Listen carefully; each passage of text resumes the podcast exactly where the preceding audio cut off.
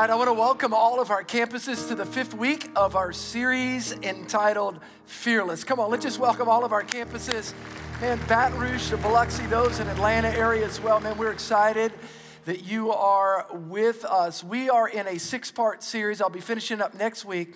And we're looking at Paul's letter called First Thessalonians. It's to the Thessalonican church. Again, in Acts chapter 17, we, we read that Paul was there for three weeks.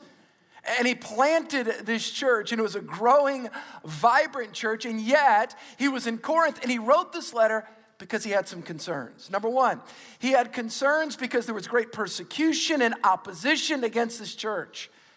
And some of them were, well, they were hesitating in their faith, they were getting weakened in their faith. And Paul encouraged them to stay strong in their faith. Paul was also encouraging them to, listen, to stay strong in their faith because some of them had believed some of the false teachers had said they had missed the second coming of Christ. Man, they were really concerned about this. Did we miss the second coming? What about our loved ones? Paul wrote First Thessalonians to clear up any confusion in the minds of this early church that they had not missed the return of Christ. What's interesting is, is that Paul wrote First Thessalonians and Second Thessalonians just weeks apart. He wrote Second Thessalonians actually to address the very same thing. So here's what I'm going to do. If you weren't here last week, we began in First Thessalonians chapter 4, and I looked at all of these end time themes that Paul is addressing in this book. But in Second Thessalonians, he actually addresses and expands our understanding and that infant church's understanding about the end times, the Antichrist, what happens in the tribulation, all of these things. So I want to say just a couple things. For those of you that are guests, those of you that are new here at any of our campuses, those that are joining us online, I'm going to teach them stuff today. This may be absolutely new to you. This may be for those of you that are young Christians, man, what is he talking about? It's in the Bible. I'm going to teach you a little bit about end times. Pastor, do you teach on the end times? No, I actually teach the Bible, and where it addresses the end times, we address the end times. I've taught through the book of Revelation, I've taught through the book of Daniel, and you guys are in for a treat. How many y'all excited about Paul's teaching on the end times and the coming of Christ? I want to say another thing by one way of qualification, then we're going to jump in today's message. Here's what's so exciting. Paul, this message series is called Fearless because whenever Jesus comes back, I'm ready. How about you? We can live confident, we can live bold, we can live filled with faith. Filled, let me tell you, we do not believe in capitulating to culture or trying to escape. Well, we're going to just go hide out in the woods until the coming of the Lord. No, we're going to penetrate culture. We're going to make an impact. Whatever God has called you, wherever God has placed you, God has called you to be salt and light in a broken world and make a difference for Christ until He returns. How many are grateful for God's call upon our lives? If you have your Bible, I'm going to ask you to open up to Second Thessalonians. Again, Paul writes this a few weeks after First Thessalonians. It's a letter. He's in Corinth, and he writes this to this young church that he plants. Today, I want to talk to you about three questions that Paul is answering about the end times. Again, if you weren't here last week, I want to strongly encourage all of our locations go back, listen to the message because I'm building upon that. Three questions I want to answer today that Paul is answering to this early church, the church at Thessalonica. Number one, how does the day of the Lord relate to the end times and to us today? Paul is addressing that. There's this whole thing about the day of the Lord. The false teachers were telling them that they had missed the day of the Lord. Paul was addressing and clearing up any confusion. Question How does the day of the Lord relate to the end times and to us today? There is coming a day when the whole world system is going to change. I personally believe that we are seeing glimpses of that even now. Second Thessalonians chapter 2 verse 1 and 2. Paul's writing to this young church. Here's what he says. Now, brethren, concerning the coming of our Lord Jesus Christ and our gathering together to him, we ask you not to be soon shaken in mind or troubled, either, number one, by spirit. I'm going to talk about the spirit that was impacting them, not the Holy Spirit, but the spirit of the Antichrist that Paul said says was impacting them today, which I'm going to explain that today. I began this series four weeks ago and I said, Is the Antichrist a person or is it a world system influenced by an evil spirit? I'm going to answer that today. Paul says, he says, I do not want you to be soon shaken in mind or troubled either by spirit or by word, by a false teacher, or by letter, as if from us, as though the day of Christ, the day of the Lord, had come. Paul's speaking to the Thessalonians about the day of Christ or the day of the Lord. It's interesting in the Bible, you hear this concept of the day of the Lord. Paul references it throughout actually the epistles, the day of the Lord. Can you guys say that with me the count of three? One, two, three. The day of the Lord. Now, I want you to think about this just for a moment. I think this will help you understand what Paul's talking about the day of the Lord. When you converse with somebody and you ask somebody, hey, watch this, what day were you born on? And you'd say, hey man, when were you born? What day were you born on? And you say, well, I, I was I, I was born on December 3rd, 1968. Now, notice, I said what day was I born on, but the truth is, I was actually born at 11:58 at night. When you talk about a day, watch this, during every 24-hour day, there is a daytime dimension and there's also a what? Say it a a nighttime dimension. And yet, we don't talk about, "Hey, what night were you born on?"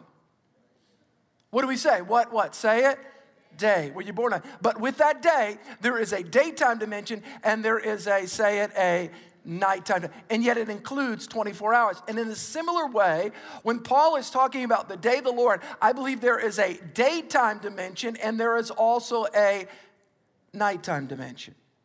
We live currently, and I'm going to show you my chart in a moment. We live currently in what I would consider, and what I believe the Bible teaches, the daytime dimension of the day of the Lord. But there is coming a nighttime.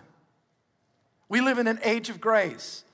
We live in an opportunity to receive Christ, to put our faith in Christ.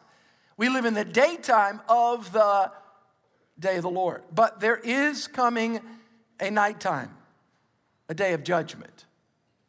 Now, if you weren't here last week, I'll show it one more time. We have this chart I put together. I think it helps people. I, I like pictorial learning. And so, if you could pull that up for me, Pastor Steve, where are we currently right now? And I'm going to get back into the scripture. I think this will help you to understand what Paul is teaching here. We live currently in what's called the, the church age. When did the church age begin? It began in Acts chapter 2 on the day of Pentecost. On the day of Pentecost, when the Holy Spirit was poured out, watch this, the church age began. So we are currently right here. What is the next big event on the calendar? I believe the Bible teaches what's called a rapture. I taught about that last week, 1 Thessalonians chapter 4, verse 13 to 18. Now, I believe that the church is taken out of the earth. Watch this. We then go into a literal seven day, what's called the marriage supper of the Lamb. What's happening on the earth is the earth enters into the tribulation and then the great tribulation, a literal seven year period. At the end of that is the second coming of Christ where the church comes back. I believe that Jesus sets up a literal kingdom in Jerusalem, rules and reigns for a thousand years, and then the great white throne judgment, and then a new heaven and a new earth. Now, why is that so important? I believe, watch this, when there's a day, there's a daytime dimension and there is a, say it, a nighttime. We currently live in the daytime dimension of the day of the Lord, but there's coming a nighttime. Pastor Steve, when does the nighttime, when does the day of judgment begin? I believe when the tribulation begins. When does the nighttime conclude at the second coming of Christ? Now, let me share with you, I think, a little bit of an understanding. This is so important. Isaiah chapter 61. This is what's called a prophetic verse in the Old Testament, speaking of the ministry of Jesus. Watch both the daytime and the nighttime mentioned in this verse. Please stay with me, lean in on this. Isaiah the prophet, 700 years before Christ, here's what he says The Spirit of the Lord God is upon me, speaking of Jesus in the, in the ministry of Jesus, because the Lord has anointed me to preach the good tidings to the poor. He has sent me to heal the brokenhearted, to proclaim liberty to the captives, and the opening of the prison to those that are bound, to proclaim the acceptable year of the Lord, the daytime, and the day of what? Say it, the day of vengeance of our God, the nighttime. There's a daytime dimension and there's a nighttime. Now, somebody asked me one time, Pastor Steve, what is the first message that Jesus ever preached? Well, I believe it's clear. In Luke's gospel, Jesus grew up in the city of Nazareth. He goes back to his hometown. He goes into a synagogue like a good Jew would do. And the Bible says he actually opens the scroll of Isaiah and he begins to read. This is the inauguration of the ministry of Jesus. Remember what I said that a day, the day of the Lord has both a daytime dimension and a nighttime. Isaiah talking about the ministry of Jesus, that Jesus, watch us, came to bring the daytime, but there's also a nighttime. Notice what Jesus reads in Luke chapter 4. This is going to make sense to some of you right here. Here it is. Look what Jesus said. First message he ever preached. He's in the synagogue where he grew up. Watch this. Luke chapter 4. The Spirit of the Lord. This is Jesus now speaking. He's referencing Isaiah 700 years before this, speaking of Christ. This moment, that moment right there. And he says, The Spirit of the Lord is upon me because he's anointed me to preach the gospel to the poor. He has sent me to heal the brokenhearted, to proclaim liberty to the captives and recovery of sight to the blind to set at liberty those who are oppressed, to proclaim the acceptable year of the Lord. Notice what he leaves off in the day of vengeance of our God. Why? In that moment, Jesus was inaugurating, watch this, the daytime dimension of the day of the Lord. What was he saying? The door is open. Whosoever wants to come, whosoever shall believe upon the Lord Jesus Christ shall be saved. The door is open. The good news. He was, he was proclaiming the good news of Jesus. He was proclaiming that the, the, the, today is the day of salvation. There's coming a nighttime dimension, my friends. There's coming a dark time. But today is a day of grace. Today is a day where we can share with our loved ones. The, the, the, the doors on the ark are still open. Jesus inaugurated that first, the daytime that whoever believes upon Christ, that you, we trust Christ as our Savior, that we're saved from our sins. And we're transformed and we're given the gift of the Holy Spirit. And Jesus was declaring the acceptable year of the Lord. But when he comes back a second time, it's nighttime. I want you to pull that chart up one more time. Pastor Steve, when does that happen? We are in the, everybody say daytime. When does the nighttime begin? It begins, I believe, at the rapture as we enter into what's called the, the tribulation, the great tribulation. And when does the, end, eh, the nighttime end? At the second coming of Christ. God is loving, but He's also just. There is an age of justice coming. Pastor Steve, what draws someone to Christ? I believe what draws somebody to Christ, Paul says it's the goodness of God that draws a man or a woman to repentance, and yet there's also another dimension to it. There's an accountability to our Creator. Noah Webster, one of the most brilliant men that ever lived, he was a colossal brain. He was an intellect. Matter of fact, we, we all know Noah Webster because of the Webster's what? Here's what he said. He said one of the most profound thoughts that ever crossed his mind. This is one of the founders of our nation, one of the brilliant men. Here's what he said. He said, One of the most powerful thoughts that ever crossed my mind is that my life is personally accountable to my Creator. Question Do you live with a daily awareness that your life is accountable to a creator? We live in an age of grace, but there's coming a day of accountability. Uh, uh, there's coming a day where every single person, every every knee shall bow and every tongue shall confess that Christ is Lord. And what have you done with your gifts and your talents and your abilities? What have you done with your God given opportunities? There's a daytime, but a nighttime is coming. Paul was telling this young church They've not missed the day of the Lord. They, they, they, they've not missed the, the second coming of Christ. They're currently in the daytime dimension. Preach the gospel to all of your friends, he says. Share Christ, stand strong. Number two. What is the second question that Paul was dealing with? What happens during what I believe the Bible is teaching the tribulation? I'm just going verse by verse. Second Thessalonians chapter 2, verse 3 to 6. Again, he wrote this about three or four weeks after the first letter. He's in Corinth. He's writing to this young church that he planted. We read about it in Acts chapter 17. Here's what Paul says Let no one deceive you by any means, for that day, for that day will not come unless the falling away comes first. And the man of sin is revealed, the son of perdition, who opposes and exalts himself above all that is God or that is worship, so that he sits as God in the temple of God, showing himself that he is God. Do you not remember that when I was still with you, I told you these things? You see, false teachers had come into the church and they were lying to these young believers. He said, Do you guys not remember? I, I, I taught you these things. And that's why, hence the letter, the first one. And now the second letter. He says, do, do you guys not remember? I taught you these things. I told you. And now you know what is restraining. He talks about a restraining force that he may be revealed in his own time. Number one, again, pull that chart up one more time. What there are three things that Paul says that has to happen. Watch this before ultimately Christ comes to the earth. There are three things that actually take place. Number one, he says there is a falling away. Number two, he says that the man of sin or the Antichrist is revealed. Number three, he says that the Antichrist goes into the temple of God declaring himself to be God, the temple in downtown Jerusalem. Daniel, the book of Daniel, calls that the abomination of desolation. I've taught about that in Revelation and in the book of Daniel. All right, let's talk about number one. Paul says, Paul says that day will not come unless there's a great falling away. Let's talk about that just for a moment a falling away. The word falling away in English is actually from the root word in the Greek, uh, apostasia. What is the English word that sounds very similar to that? Does anybody know? Just say it out loud. Say it. Apostasy. Paul says, he says that the day will not come unless the apostasy happens first. What does the word apostasy mean, Pastor Steve? It means to defect from the truth. A defection from the truth. We can look at around the world today. We, we can look around the world today that there is what I would consider a defection from the truth. Again, you guys can read about there's this whole move among particularly young people called deconstructionism, where they're deconstructing their faith. What are they doing? They're defecting from the truth. Because of hurt, because of disappointment. Let me tell you something disappointment does not make God's word true.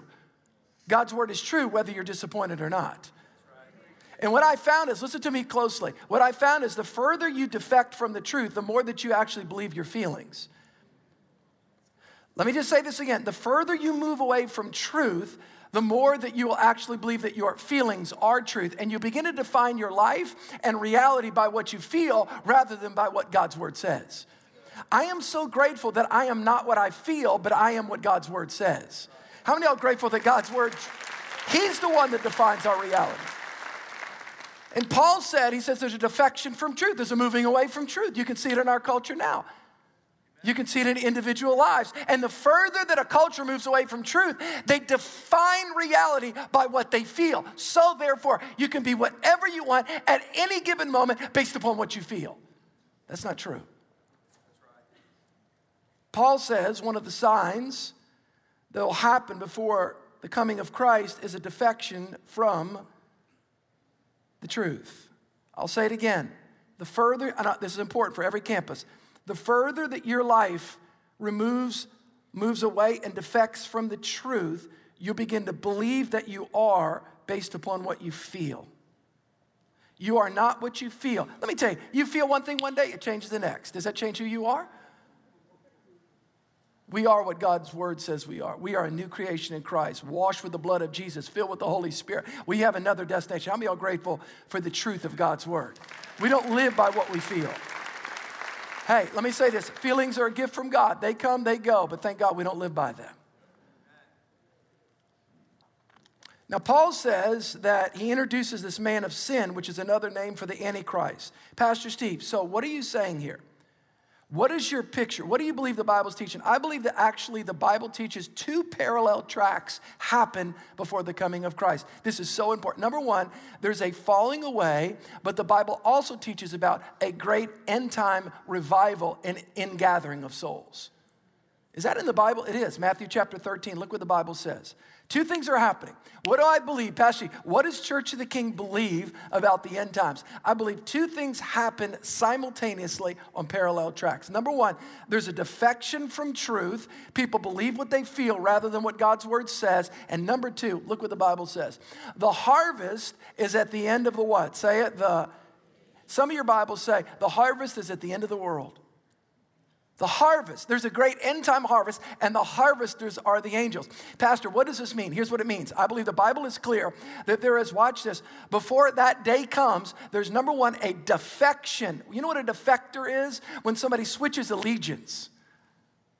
A defector is someone, watch this, there's a defection, there's a moving away from truth, but there's also a great outpouring of the Holy Spirit in the end times. There's a great ingathering of souls, and there's a great, watch this, a move of God. Let me tell you something. Let me tell you what there's not. So listen, this is very important. So, in other words, there's a defection and there's an outpouring. There's actually no lukewarm ground. Isn't that interesting? You can see that now. You guys remember in the United States, we should get extra credit for being a Christian? That's a good man, good Christian man. That's not cool anymore in some places. You actually demerits. Question Are you going to serve Christ if you get demerits for that? How about our brothers and sisters in Afghanistan? You think they get extra? You're a Christian. Stand them up, give them a award. Good man, good Christian man. You think in Iran they stand people up and they get good, an award for being a good Christian? No, no, no. Let me tell you. Question Do you serve Christ? Let me tell you. Are you going to be on fire for Jesus whether you get an award or extra credit in a culture or not? In other words, are you going to be part of an end time outpouring of the Spirit or are you going to be part of the defection from truth? Hey man, I'm part of this crowd. How about you guys? I want to be part of the Holy Spirit outpouring. I want to believe for my neighbors to get saved, for my, my loved ones. I, I want to believe for the outpouring of the Spirit. The Antichrist is the antithesis, the opposite of Christ. Paul talks about number one, there's a falling away. Number two, there's a revealing of the man of sin. Look what it says this revealing of this man of sin, the antithesis of Christ, the Antichrist. Look at verse 4. And he sits as God in the temple of God, showing himself that he is God. Pull that chart up. Again, I don't have time to go into this. I taught all through the book of Daniel, all through, you can go back and go online, download the book of Revelation. I believe the Bible teaches that when the rapture takes place, here's what happens it begins the tribulation period. The Antichrist originally, initially, is a man of peace. He brokers a deal. He brokers a deal for Israel. There is what's called the third construction of the temple. By the way, the first time that the Jewish temple in Jerusalem was destroyed, 586 BC rebuilt. 7, 8, 7 AD, 70 AD, destroyed by the Romans. There are plans right now. You can Google the Temple Institute in Jerusalem. They have plans right now for a third temple. That's going to be rebuilt at some point. I believe halfway through the tribulation, the Antichrist walks in and he, listen, he goes into the temple, the third temple, and he declares himself to be God. He sits in the temple of God. That's what Paul says. He sits as God in the temple of God, showing himself that he is God. The problem is, he's not God. Let me tell you something. Don't, let me, don't pretend like you're God. There's a big difference between God, the creator, and everything else created. so, so Paul, Paul says, Paul says that this is what the Antichrist does. He deceives the world. Question, Pastor Steve, is the Antichrist a person or is it a world system and is a spirit? I believe it's both. Pastor Steve, is the Antichrist alive today? I don't know if he's alive today, but I tell you what is alive, it's the spirit of the Antichrist. What is the spirit of the Antichrist? The spirit of the Antichrist is all that opposes Christ. Matter of fact, you can talk about God in our culture. You guys know you can talk about God. You can be on a religion dialogue show. Let's talk about God. What is your view of God? All of a sudden, you mention Jesus Christ. Uh, don't bring him up. Why? That's a dividing line. Because it's anti what? Everybody say it? Christ. There's no other name under heaven by which men must be saved. You can see it in the arts and entertainment. You see it every part of there's a spirit of the Antichrist. Look at verse 6. You know what is restraining. What is restraining? Paul talks about this restraining power. What is restraining the full manifestation of the Antichrist in the earth? There's only, let me tell you, it's so clear. What is, in other words, my, my brother and I, we, we shared a room growing up as kids, and of course we get in fights and we run into our room, and so, and so you try to run into the room and lock the door, right? The problem is sometimes you get in the room before you can lock the door, and so you're on one side of the door, they're on the other side of the door, and so you are restraining that door from, are, are y'all with me? What is restraining? the enemy. Let me tell you what's restraining the full manifestation of evil right now. It's the church of Jesus Christ, the Holy Spirit, the Word of God, and the name of Christ. That's what's restraining it. Listen, if anybody doesn't like you for being for being a, a born again Christian, you ought to just tell them. Let me just tell you something, man. You ought to love me. The whole world would be judged. And let me tell you something. If it weren't for the church. It's the church that's salt and light. We are to call to God, by God to penetrate culture. What does salt do? It penetrates, it preserves, and it purifies. What does light do? It exposes. Question Are you penetrating? God's called you into the business world. What? To penetrate culture. God's called you in the academic world to do what? To penetrate. In the athletic, to, to penetrate. Don't capitulate to culture. Don't run from culture. Penetrate culture. Restrain evil in the earth. Man, that's what, the, that's what God's called you to be. That's what God's called us to be the church. But can you imagine? Pull the chart up. Can you imagine what happens when the church is gone? When everybody does whatever they want to do, and there's no preaching of the gospel, there's no preachers, there's no word of God, there's no anything resembling Christ. Can you imagine that culture? Boom, the church is gone. Paul says that the church, eh, filled with the Spirit, is restraining evil in the earth. Pastor, what do we know about the Antichrist? I'm just going verse by verse. Look at verse 7. For the mystery of lawlessness is already at work. Only he who now restrains will do so until he is taken out of the way. And then the lawless one will be revealed, whom the Lord will consume with the breath of. I know some of you think, Pastor, this is heavy. I don't like what you're saying. I didn't say it. Paul did. Get mad at him, but he's dead. But this book's alive. How many are grateful the book's alive? Pastor, I don't like your message, and you don't like Paul. I'm just reading the Bible.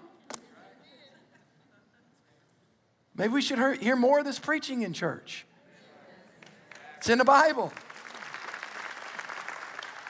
Well, I thought God loves. He does love us. That's why He talks about this. I love my son. Don't touch the stove. You think I'm touching my stove because I'm mean? Because I don't want him to get burned. whom the Lord will consume with the breath of his mouth and destroy with the brightness of his coming. The coming of the lawless one is according to the working of Satan, with all power, signs, and lying wonders. The whole world gets deceived. And with all unrighteous deception among those who believe. What is deception? Remember what defecting from the truth is. The further you move away from truth, the more you believe your reality is defined by what you feel. That's where our culture is right now. You can be whatever you want based upon what you feel, whether it's true or not. As for this reason, God will send them strong delusion that they should believe the lie. He allows them to do it. That they all may be condemned who do not believe the truth, but have pleasure in unrighteousness. Look at verse 7 for the mystery of lawlessness is already at work. It's in work in every culture. The mystery of lawlessness, known as the spirit of the Antichrist. Thank God for the church. Thank God for the preaching of the gospel. Thank God for Christ exalting churches, Bible saturated churches, spirit filled churches, disciple making churches, Great Commission churches. It's the only thing that's keeping this thing back. Look at what's going on right now in our culture. My gosh, guys, it's, it, it's just rapid. It's rapid. The sexualization. Who can bring a kid to a movie today?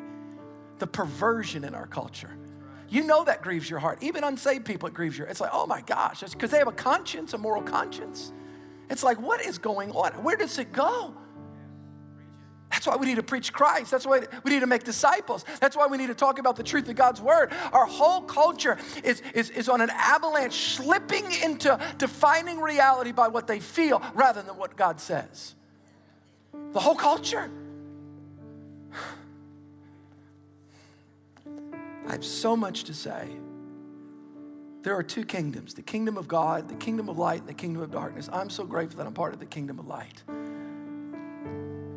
There's still time. There's still time. Second Thessalonians, Pastor, the central verse is here. Stay with me. The central verse is Second Thessalonians chapter 2, verse 13. But we are bound to give thanks to God always for you, brethren, beloved by the Lord, because God from the beginning chose you for salvation. That's God's heart to see the world saved. It's not God's heart and desire that any would perish, but all that would come to Christ. It's God's heart for everyone to be saved, for everyone. I believe that it's God's, God, Jesus died on the cross for the world, for the whole world, the whole gospel for the whole world.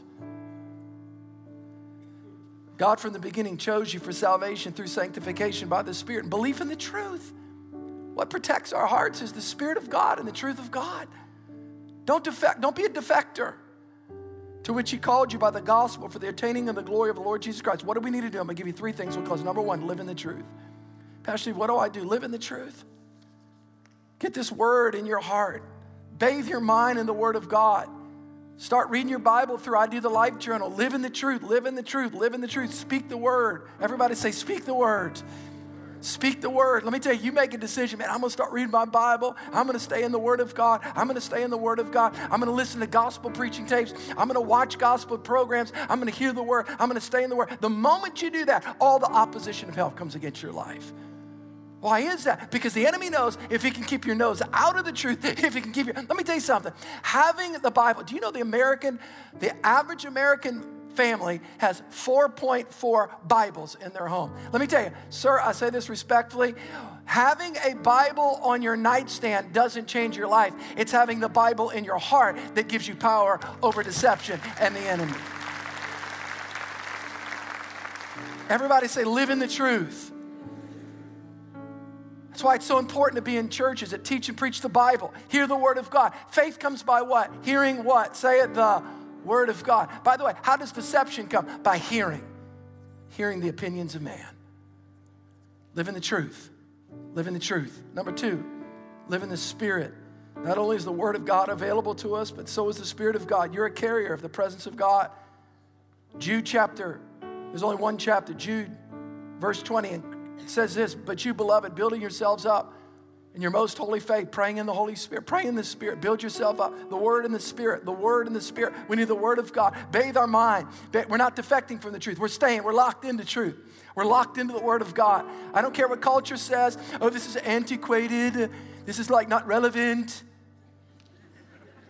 Jesus says, My words are spirit, they are truth, they are life. They're, that, that is true. Heaven and earth shall pass away, but my what? Say it, word shall not pass away. I say this so respectful. I say this in the fear of the Lord. There's denominations that's walked away from the Word of God. And so, well, you know, the Bible is just kind of like Aesop's fables. It's good moral thoughts. No, it's not. It's more than that, it's inspired by God. Holy men of old were moved by the Holy Ghost and wrote the Word of God. God inspired. This is God breathed, God saturated. And when you open this book, you uncover the voice of God off of every page, and your life is transformed. Live in the truth, live in the Spirit. Live in the truth, live in the Spirit, live in the truth, live in the Spirit. Be filled with the Spirit, be filled with the Spirit. Look at the book of Acts. They were persecuted for their faith. I read it yesterday, and the apostles, they were filled with the Spirit and they counted their lives worthy to suffer for the name of Christ. Number three, live in community. Live connected to other brothers and sisters in Christ. Stay plugged in to local church. Stay plugged in to small groups. Can I tell you one of the greatest tragedies of COVID? You know what it is? And I'll just say it. It is so disconnected people, the body of Christ. It's disconnected. Pastor Steve, has COVID accelerated a falling away? I don't know if it's accelerated a falling away, but I'm going to tell you, people have been disconnected like never before.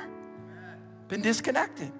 I understand legitimate health concerns, and Pastor Steve, uh, you know, we just, you know, we just, and then you can't, and they watch it online a little bit, and the next thing they're gone. Where are they? And let me tell you, by the way, if they would go to another church, praise God. Get, uh, the Church of the King is not the only church. Trust me, I'm getting older. My voice is crackly. I'm sure there's young, some cool preacher somewhere.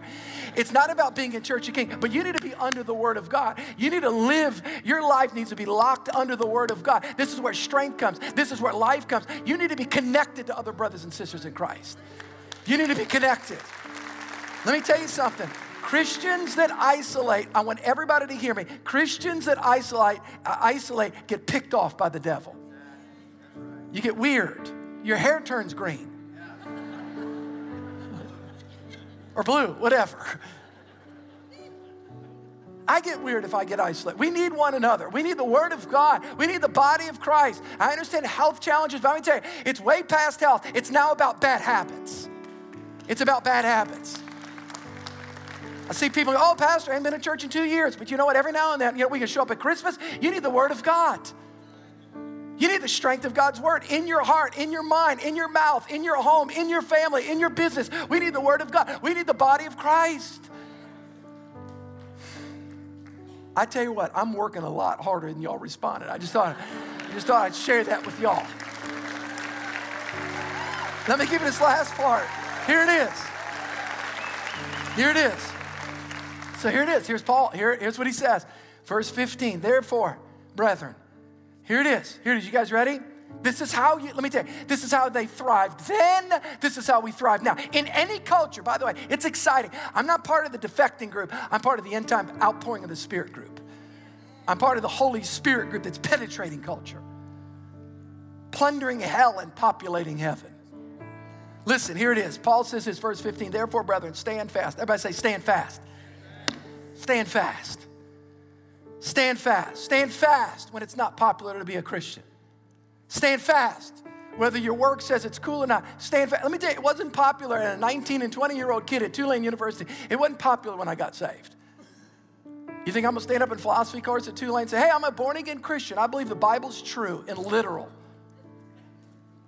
That isn't cool, but it doesn't matter. We don't determine do we serve Christ, whether it's cool or in or out, whether it's Hollywood or in or out. We stand fast, whether our neighborhood likes it or not, whether our gym likes it or not, whether our friends like it or not. We're gonna, everybody say, stand fast.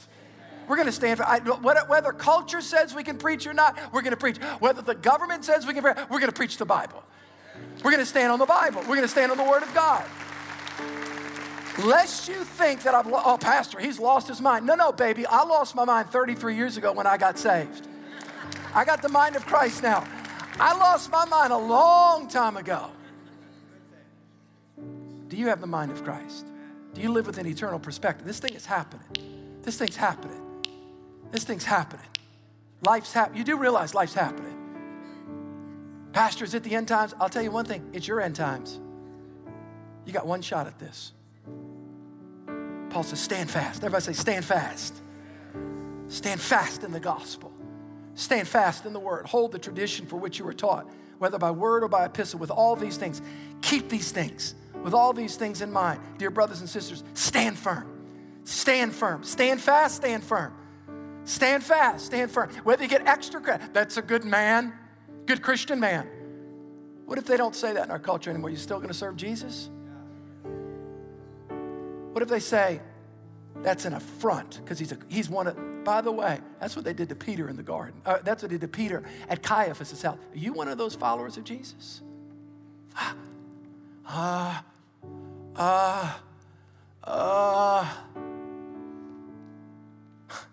Whether you get extra credit or demerits, stand fast. Let me tell you, life is, it, let me tell you, this is not our home. We're going to another place. Look what it says with all these things, I know this is shaking some people. It should shake you. It's the Word of God. Shake us.